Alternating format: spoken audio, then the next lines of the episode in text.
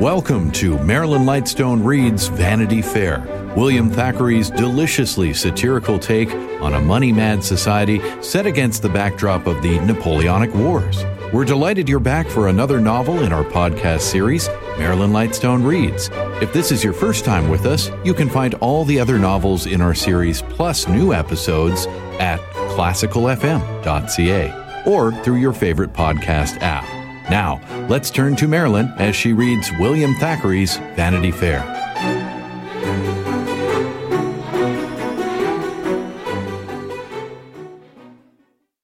Chapter 36 How to Live Well on Nothing a Year. I suppose there is no man in Vanity Fair who does not sometimes wonder how his neighbors make ends meet. With the utmost regard for the Jenkins family, for instance, I confess that the appearance of their large barouche with the grenadier footman mystifies me. For those men and the carriage must cost six hundred a year at the very least. And then there are the splendid dinners, the two boys at Eton, the prize governess for the girls, the trips abroad, and the annual ball. How do the Jenkinses manage? What is Jenkins? Commissioner of the Tape and Sealing Wax Office with twelve hundred pounds a year. Had his wife a private fortune? Oh, pooh! She was one of eleven children of a small squire. All she ever gets from her family is a turkey at Christmas. How does Jenkins balance his income? Every one of us can point to some families who live nobody knows how. Many a glass of wine have we all drunk, hobnobbing with the giver and wondering how the deuce he paid for it. Some three or four years after his stay in Paris, when Rawdon Crawley and his wife were established in a very small, comfortable house in Curzon Street, Mayfair, all their friends asked this question. As I am able to tell the public how Crawley and his wife lived without any income, may I entreat the public newspapers not to reprint the following narrative, of which, as the discoverer, and at some expense too, I ought to have the benefit. You may, by deep inquiry, learn how a man lives comfortably on nothing a year, but it is best not to be intimate with gentlemen of this profession, for it will cost you something considerable. On nothing per annum, then, Crawley and his wife lived very happily and comfortably at Paris. He had quitted the Guards and sold out of the army. When we find him again, his mustachios and the title of colonel on his card are the only relics of his military profession. It has been mentioned that Rebecca, soon after her arrival in Paris, took a leading position in society and was welcomed at noble houses. The English men of fashion courted her, to the disgust of their wives, who could not bear the upstart. For some months, the fashionable salons and the splendors of the court delighted and perhaps a little intoxicated Mrs. Crawley. But the colonel yawned sadly among the duchesses and great ladies. He left Rebecca to attend these parties alone, resuming his own simple amusements amongst his friends. Now the colonel had a great aptitude for all games of chance, and by continual exercise at the cards, dice, and the billiard cue, had attained much skill in their use. From being only a brilliant amateur, he had grown to be a consummate master of billiards. His genius used to rise with the danger. When luck had been unfavorable to him for a whole game, and the bets were against him, he would boldly make some prodigious shots and win, to everybody's astonishment. At cards, he was equally skilful. He would constantly lose money at the start of an evening, making such careless blunders that newcomers were inclined to think meanly of his talent. Yet, when roused to action, his play became quite different, so that he was pretty sure of beating his enemy thoroughly before the night was over. The envious and the vanquished spoke sometimes with bitterness about his successes, hinting that they were due to foul play. In Paris at that time, gambling went on not just in public gaming rooms, but in private houses. At Crawley's charming little evening gatherings, it was commonly practiced, much to good natured Mrs. Crawley's annoyance. She spoke with grief about her husband's passion for dice. She bewailed it to everybody who came to her house.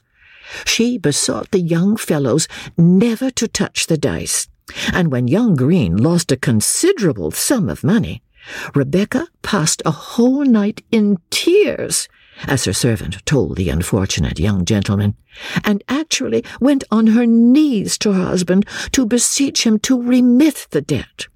Yet, how could he? He had lost just as much himself. Green might have time, but of course he must pay. Her house began to have an unfortunate reputation. The old hands warned the less experienced of their danger. Colonel O'Dowd warned Lieutenant Spooney. A loud and violent fracas took place at the Café de Paris between Colonel O'Dowd and his lady, and Colonel and Mrs. Crawley. Mrs. O'Dowd snapped her fingers in Mrs. Crawley's face and called her husband no better than a blackleg. Colonel Crawley challenged Colonel O'Dowd, but the commander in chief heard of it and ensured that no duel took place. If Rebecca had not gone on her knees to General Tufto, Crawley would have been sent back to England, and he did not play, except with civilians for some weeks after. In spite of Rawdon's undoubted skill, it became clear to Rebecca that their position was precarious. Gambling, she would say, is good to help your income, but is not an income itself. People may get tired of play, and then where are we? Rawdon saw the truth of this. He had noticed that after a few nights of his little suppers, gentlemen did not present themselves very eagerly. Rebecca saw that she must get Rawdon a place at home or in the colonies. As a first step, she had made him sell out of the guards and go on half pay. He was also no longer aide de camp to General Tufto. Rebecca laughed at that officer, at his toupee, his false teeth, and his pretensions to be a lady killer. The general had transferred his attentions to Mrs. Brent, along with his bouquets, his dinners, his opera boxes, and his knickknacks. Becky had a dozen admirers in his place, to be sure, and could cut her rival to pieces with her wit. But opera boxes and dinners palled upon her. Nosegays were not a provision for future years, and she could not live upon knickknacks. She longed for more substantial benefits. Just then, news arrived that Miss Crawley was dying. The colonel must haste to her bedside. Mrs. Crawley and her child would remain behind until he came for them. Rawdon departed for Calais. But instead of sailing to Dover, he then made for Brussels, preferring that quiet little city where he had fewer debts than in England. Mrs. Crawley ordered the most intense mourning for herself and little Rawdon. Everyone knew that the colonel was to inherit, and she booked the premier suite at the hotel where they were staying instead of the small apartment. She had an amicable wrangle with the landlord about carpets and new hangings and a final adjustment of everything except the bill. She went off in one of his carriages with her French maid and her child, the landlord and landlady smiling farewell to her from the gate. General Tufto was furious when he heard she was gone, and Mrs. Brent was furious with him for being furious. Lieutenant Spooney was cut to the heart, and the landlord got his best suite ready for her return. He kept the trunks which he left in his charge with the greatest care. They were not, however, found to be particularly valuable when opened some time after. Before she went to join her husband in Brussels, Mrs. Crawley made an expedition into England, leaving her little son behind under the care of her French maid. The parting between Rebecca and the little Rawdon did not cause either much pain. She had not seen much of him since his birth. After the amiable fashion of French mothers, she had placed him out at nurse in a village, where little Rawdon passed the first months of his life, not unhappily, with a numerous family of foster brothers in wooden shoes. His father would drive over often to visit him, and the elder Rawdon's heart glowed to see him rosy and dirty, shouting lustily and happy in the making of mud pies. Rebecca did not care much to go and see her son. Once he spoiled a new dove-coloured pelisse of hers. He preferred his nurse's caresses to his mamma's, and when finally he quitted that jolly nurse, he cried loudly for hours. He was only consoled by his mother's promise that he should return the next day. Indeed, the nurse too was told that the child would be restored to her, and for some time anxiously awaited his return. Thirty years ago, there was great respect in Europe for the honour and wealth of Britons. You need only to be a milord anglais, travelling in a private carriage, and credit was yours wherever you chose. It was not for some weeks after the Crawleys' departure that the landlord of their Paris hotel found out the losses which he had sustained. Not until the milliner and the jewellers made repeated visits with their bills for Madame Crawley. Even the poor nurse was never paid after the first six months for that milk of human kindness with which she had nurtured the healthy little Rawdon. Rebecca's object in her journey to London was to reach an agreement with her husband's creditors, and by offering them a shilling in the pound to secure his return to England. She managed to convince them that she was offering them all her husband's wealth, and that otherwise he would stay on the continent and they would get no money at all. Thus, she purchased with fifteen hundred pounds of ready money more than ten times that amount of debt. Mrs. Crawley employed no lawyer. She made the lawyers of the creditors themselves do the business, and they complimented her upon the brilliant way in which she dealt with them, and declared that no professional man could beat her. Rebecca received their congratulations with perfect modesty, ordered a bottle of sherry to her dingy lodgings to treat the enemy's lawyers, shook hands with them at parting in excellent good humour, and returned straightway to the continent to rejoin her husband and tell him the good news. Her son had been neglected during his mother's absence, for her French maid, forming an attachment for a soldier, forgot her charge and little Rawdon very narrowly escaped drowning on Calais sands, where she had left and lost him. And so Colonel and Mrs. Crawley came to London, and at their house in Curzon Street, Mayfair, they showed the skill which must be possessed by those who would live on non-existent income. Chapter 37 The subject continued. In the first place, let us describe how a house may be got for nothing a year.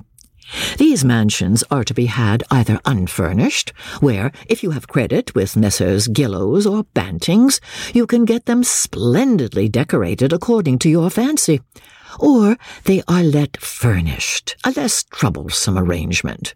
It was so that Crawley and his wife preferred to hire their house. Before Mr. Bowles came to Miss Crawley's house in Park Lane, that lady had as her butler a Mr. Raggles, who was the younger son of a gardener at Queen's Crawley. By good conduct, a handsome appearance, and a grave demeanour, Raggles rose from the knife board to the butler's pantry. After many years at the head of Miss Crawley's house, he announced that he was about to marry a former cook of Miss Crawley's, who kept a small greengrocer's shop. In truth, the marriage had secretly happened some years back. Mr. Raggles retired to superintend the small shop, He added milk, cream, eggs, and country fed pork to his stores, and his profits increased every year. He quietly and modestly amassed money, and when a snug bachelor's house at 201 Curzon Street, with rich furniture, went under the hammer, who should purchase the lease but Raggles? Some of the money he borrowed, it is true, at rather high interest from a brother butler, but the chief part he paid down, and Mrs. Raggles found herself proudly sleeping in a bed of carved mahogany, with silk curtains and a wardrobe which would contain her and Raggles and all the family. Of course, they did not intend to occupy it long, but to let it again.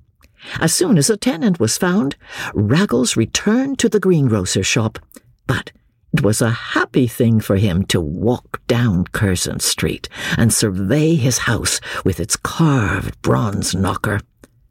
He was a good man, good and happy. The house brought him so handsome an income that he was determined to send his children to good schools, and accordingly, regardless of expense, Charles was sent to board at Dr. Swishtail's, and little Matilda to Miss Peckover's at Clapham. Raggles loved the Crawley family as the author of all his prosperity. He thought there was no family so august. As luck would have it, Raggles' house in Curzon Street was to let when Rawdon and his wife returned to London. Raggles knew the Colonel, and he not only let his house to him, but acted as his butler whenever he had company, with Mrs. Raggles cooking in the kitchen below and sending up dinners. In this way, Crawley got his house for nothing. For though Raggles had to pay taxes and rates, and the interest of the mortgage to the brother butler, and his children's school fees, and the cost of meat and drink for his family and for Colonel Crawley too, and though the poor wretch was utterly ruined by the transaction, his children being flung on the streets, and himself driven into the Fleet prison, yet somebody must pay for gentlemen who live for nothing a year, and in this case, it was the unlucky Raggles. I wonder how many families are driven to ruin in this way. How many great noblemen rob their petty tradesmen and swindle their poor retainers. When we read that a nobleman owes six or seven millions, the defeat seems glorious even, and we respect the victim in the vastness of his ruin. But who pities this poor barber? or carpenter, or his poor devil of a tailor. When the great house tumbles down, these miserable wretches fall under it unnoticed. Rawdon and his wife generously patronized those of Miss Crawley's tradesmen who would serve them. Some were willing enough, especially the poor ones. It was wonderful to see the tenacity with which the washerwoman brought the cart every Saturday, and her bills week after week. Mr. Raggles himself had to supply the green groceries. Every servant was owed most of his wages, and thus kept up an interest in the house. Nobody was paid. Not the blacksmith who opened the lock, nor the glazier who mended the pane, nor the jobber who let the carriage, nor the groom who drove it. This is the way in which people live elegantly on nothing a year. At 201 Carlton Street, there was a hearty welcome, a kind smile, and a good dinner from the host and hostess, just as if they had three or four thousand a year. And so they did. Not in money, but in produce and labor. No man had better claret than Rawdon. His drawing rooms were the prettiest little salons conceivable, decorated by Rebecca with knickknacks from Paris. When she sat at her piano trilling songs, the stranger thought himself in a little paradise of domestic comfort, and agreed that although the husband was rather stupid, the wife was charming. Rebecca's wit, cleverness, and flippancy made her speedily the vogue in London among a certain class. You beheld her carriage in the park, surrounded by dandies. Her box in the third tier of the opera was crowded, but the ladies held aloof from her and closed their doors to our little adventurer. There are ladies who may be called men's women, being welcomed entirely by all the gentlemen and slighted by all their wives. Mrs. Firebrace is of this sort. The lady with the beautiful fair ringlets, whom you see every day in Hyde Park, surrounded by famous dandies. Mrs. Rockwood is another, whose parties are announced in the fashionable newspapers. But while simple folk might envy them, persons who are better informed know that these ladies have no chance of establishing themselves in society, but are pitilessly excluded.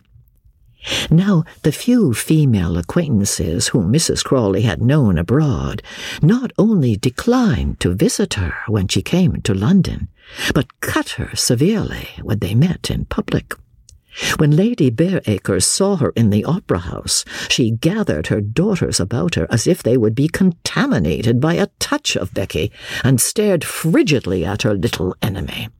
Mrs. Blenkinsop, the banker's wife, cut her at church, where Becky went regularly now.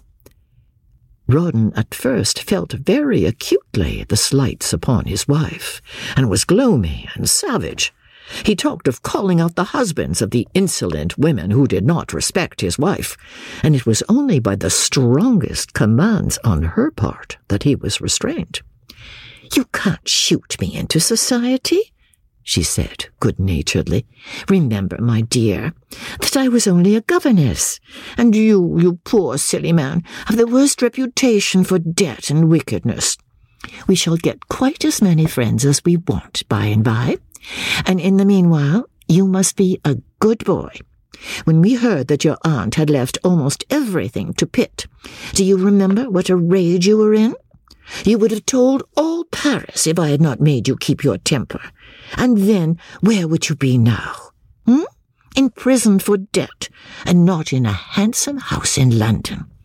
Rage won't get us your aunt's money, and it is much better that we should be friends with your brother than enemies. When your father dies, Queen's Crawley will be a pleasant house for us to pass the winter in. Or Pitt and his little boy will die, and we will be Sir Rawdon and my lady. While there is life, there is hope, my dear, and I intend to make a man of you yet. Who sold your horses for you? Hmm? Who paid your debts for you? Rawdon confessed that he owed all these benefits to his wife. Indeed, Miss Crawley had left her money finally to Pitt. Bute Crawley, who found that only five thousand pounds had been left to him instead of the twenty which he expected, was in such a fury that he savagely abused his nephew and caused an utter breach between them. Rawdon Crawley, on the other hand, who got only a hundred pounds, astonished his brother and delighted his sister-in-law by writing them a very frank, manly, good humoured letter from Paris.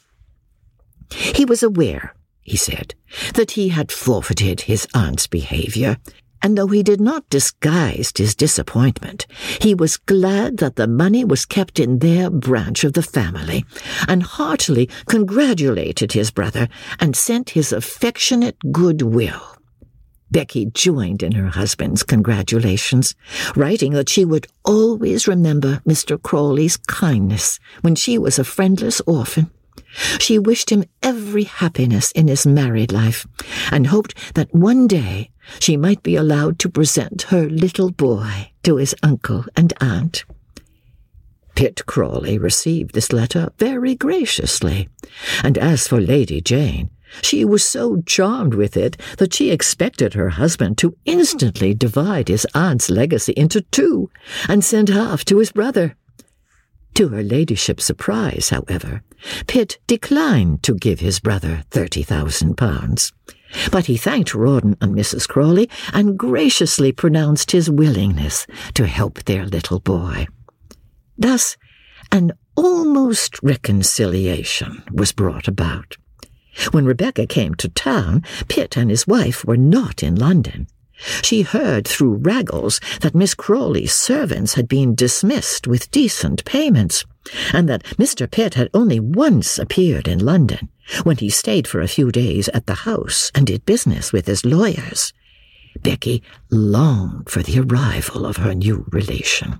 When Lady Jane comes, she thought, she shall be my sponsor in London, and the women will ask me when they find the men want to see me. A lady in this position needs a companion. I have always admired the way in which the tender creatures hire an exceedingly plain friend of their own sex, from whom they are almost inseparable. Even battered, brazen, beautiful, heartless Mrs. Firebrace, whose father died of her shame, even she is hardly seen in any public place without a shabby companion sitting somewhere in the shade. Rawdon, said Becky, very late one night, as a party of gentlemen were seated round her drawing room fire. I must have a sheep dog. A what? said Rawdon, looking up from the card table. A sheep dog, said young Lord Southdown. My dear Mrs. Crawley, what a fancy! Why not have a Great Dane? I know of one so big, by Jove, it would almost pull your carriage. Or do you want a little pug that would go into one of Lord Steyne's snuff boxes? I meant a moral sheep-dog, said Becky, laughing and looking at Lord Steyne. A dog to keep the wolves off me. A companion. Oh, dear little innocent lamb, you need one, said the Marquis of Steyne. With jaw thrust out, he began to grin hideously, his little eyes leering at Rebecca. The great lord of Steyne was standing by the fire sipping coffee. A score of candles sparkled around the mantelpiece, lighting up Rebecca's figure to admiration as she sat on a flowered sofa. She was in a pink dress that looked as fresh as a rose. Her dazzling white arms and shoulders were half covered with a thin, hazy scarf. Her hair hung in curls round her neck. One of her pretty little feet peeped out from the crisp folds of the silk. The candles lit up Lord Steyne's shining bald head, which was fringed with red hair. He had thick, bushy eyebrows with little bloodshot eyes surrounded by a thousand wrinkles. When he laughed, two white buck teeth protruded, glistening savagely. He had been dining with royalty and wore his garter and ribbon. Though his lordship was a short, bow-legged man, he was proud of the fineness of his ankle, and always caressing his garter knee. And so the shepherd is not enough, said he, to defend his lambkin. The shepherd is too fond of playing at cards and going to his clubs, answered Becky, laughing. Gad, what a debauched Corydon, said my lord. I take your three to two, said Rawdon at the card table. Hark, snarled the noble Marquis. He's pastorally occupied. He's shearing a Southdown. Oh, damn, what a snowy fleece. Lord Steyne, in early life, had been notorious for his success at play. Rebecca rose up and took his coffee cup from his hand with a little curtsy. Yes, she said, I must get a watchdog, but he won't bark at you. And going into the other drawing room, she sat down at the piano and began to sing French songs in such a thrilling voice that the mollified nobleman speedily followed her. Rawdon, meanwhile, played écarté and won.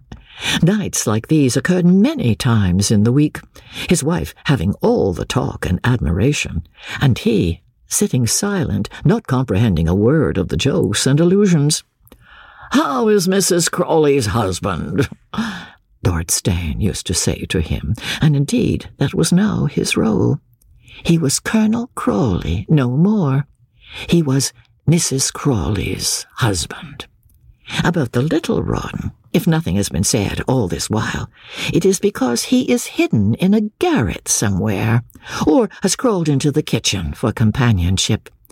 His mother scarcely ever took notice of him. He passed the days with his French maid until she went away, and then the little fellow, howling in the loneliness of the night, had pity taken on him by a housemaid, who took him out of his solitary nursery into her bed and comforted him. Rebecca, my Lord Steyne, and one or two more were in the drawing room when this shouting was heard overhead. It's my cherub crying for his nurse, said Rebecca. She did not move to go and see the child. He'll cry himself to sleep. And they began talking about the opera. Rawdon had stolen off, though, to look after his son, and found honest Dolly consoling the child. The colonel's dressing room was in those upper regions. He used to see the boy there in private every morning when he shaved. Rawdon Minor sitting on a box and watching the operation with never ceasing pleasure. They were great friends. The father would bring sweetmeats and hide them in a box, where the child laughed with joy on discovering the treasure. Laughed, but not too loud, for Mamma was asleep below and must not be disturbed. She seldom rose till afternoon. Rawdon bought the boy plenty of picture books and crammed his nursery with toys. Its walls were covered with pictures pasted up by the father's hands and purchased by him with actual cash. When he was not with Mrs. Rawdon in the park, he would sit up here, passing hours with the boy, who rode on his chest, pulled his mustachios like driving reins, and spent days playing with him. The ceiling was low, and once, when the child was not five years old, his father, tossing him wildly up in his arms, hit the poor little chap's skull violently. Rawdon Minor screwed up his face for a tremendous howl, but his father interposed. Oh, for God's sakes, Rawdy, don't wake Mamma, he cried, and the child, looking piteously at his father, bit his lips, clenched his hands, and didn't cry a bit. Rawdon told that story to everybody. By gad, sir, he explained. What a plucky boy he is! What a trump! I half sent his head through the ceiling, by gad, and he wouldn't cry for fear of disturbing his mother. Ha ha! Once or twice a week, that lady visited the upper regions where the child lived. She came blandly smiling in beautiful new clothes and gloves and boots. Wonderful scarves, laces, and jewels glittered about her. She had always a new bonnet on, with flowers or magnificent ostrich feathers. When she left the room, an odor of roses lingered about the nursery. She was an unearthly being in the child's eyes, superior to his father, to all the world, to be worshipped at a distance. To drive with her in the carriage was an awful ritual. He sat up in the back seat and did not dare to speak, gazing at the beautifully dressed princess opposite. Gentlemen on splendid prancing horses came up and talked with her. How her eyes beamed upon them. Sometimes, when she was away, he came into his mother's room. It was like a fairy's abode, a mystic chamber of delights. In the wardrobe hung wonderful robes. There was the jewel case and the wondrous bronze hand on the dressing table, glistening with a hundred rings. Poor, lonely little boy. Mother is the name for God in the hearts of little children. And here was one who was worshipping a stone. Now, Colonel Crawley, rascal as he was, could love a child still. For Rawdon Minor he had a great secret tenderness which did not escape Rebecca. It did not annoy her. She was too good-natured. It only increased her scorn for him. He felt somehow ashamed of this paternal softness and hid it from his wife, only indulging in it when alone with the boy. He used to take him out in the mornings to the stables and the park. Young Lord Southdown, the best natured of men, bought the little chap a pony, and on this little black Shetland, Rawdon's father liked to mount the boy, and to walk by his side in the park. It pleased him to see his old quarters. He had begun to think of his bachelorhood with something like regret. The old troopers were glad to recognize their ancient officer and dandle the little boy. Colonel Crawley found dining with his brother officers very pleasant.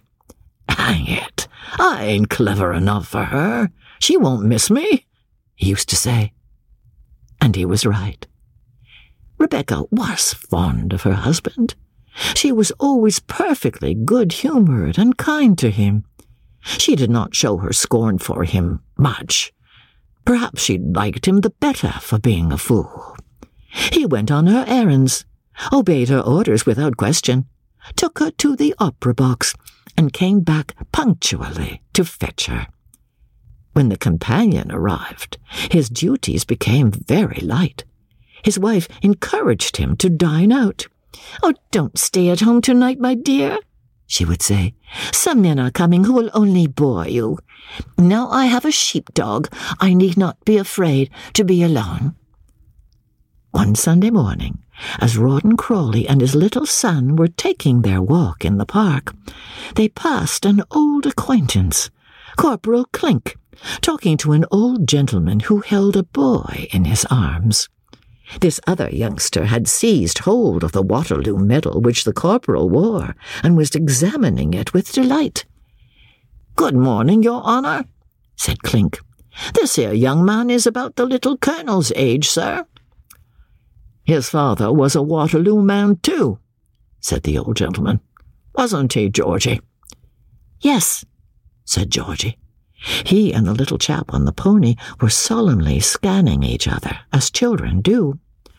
He was a captain, said the old gentleman, rather pompously. Captain George Osborne, sir. Perhaps you knew him? He died the death of a hero, sir. Colonel Crawley blushed quite red. I knew him very well, sir, he said. And his dear little wife, how is she? She is my daughter, sir, said the old gentleman, handing him a card with great solemnity. On it was written, Mr. Sedley, sole agent for the Anti Cinder Coal Association, Bunkers Wharf and Anna Maria Cottages, Fulham Road West. Little Georgie went up and looked at the Shetland pony. Would you like to have a ride? said Rawdon Minor. Yes, said Georgie. The colonel took up the child and put him on the pony behind Rawdon. Take hold of him round the waist, Georgie, he said, and both the children began to laugh. you won't see a prettier pair, sir, said the corporal, and the three men walked alongside the children. Thanks for listening to Marilyn Lightstone Reads Vanity Fair. This episode was produced by Justin Eacock, executive producer Moses Znaimer. This is the latest book in our podcast series, Marilyn Lightstone Reads. Other selections include Showboat, Anne of Green Gables, The Age of Innocence, Pride and Prejudice, and The Woman in White. You can also help support this podcast by recommending it to your friends and leaving a five star review in your preferred podcast store. And while you're there, look for a variety of other quality podcasts proudly presented by the Zoomer Podcast Network.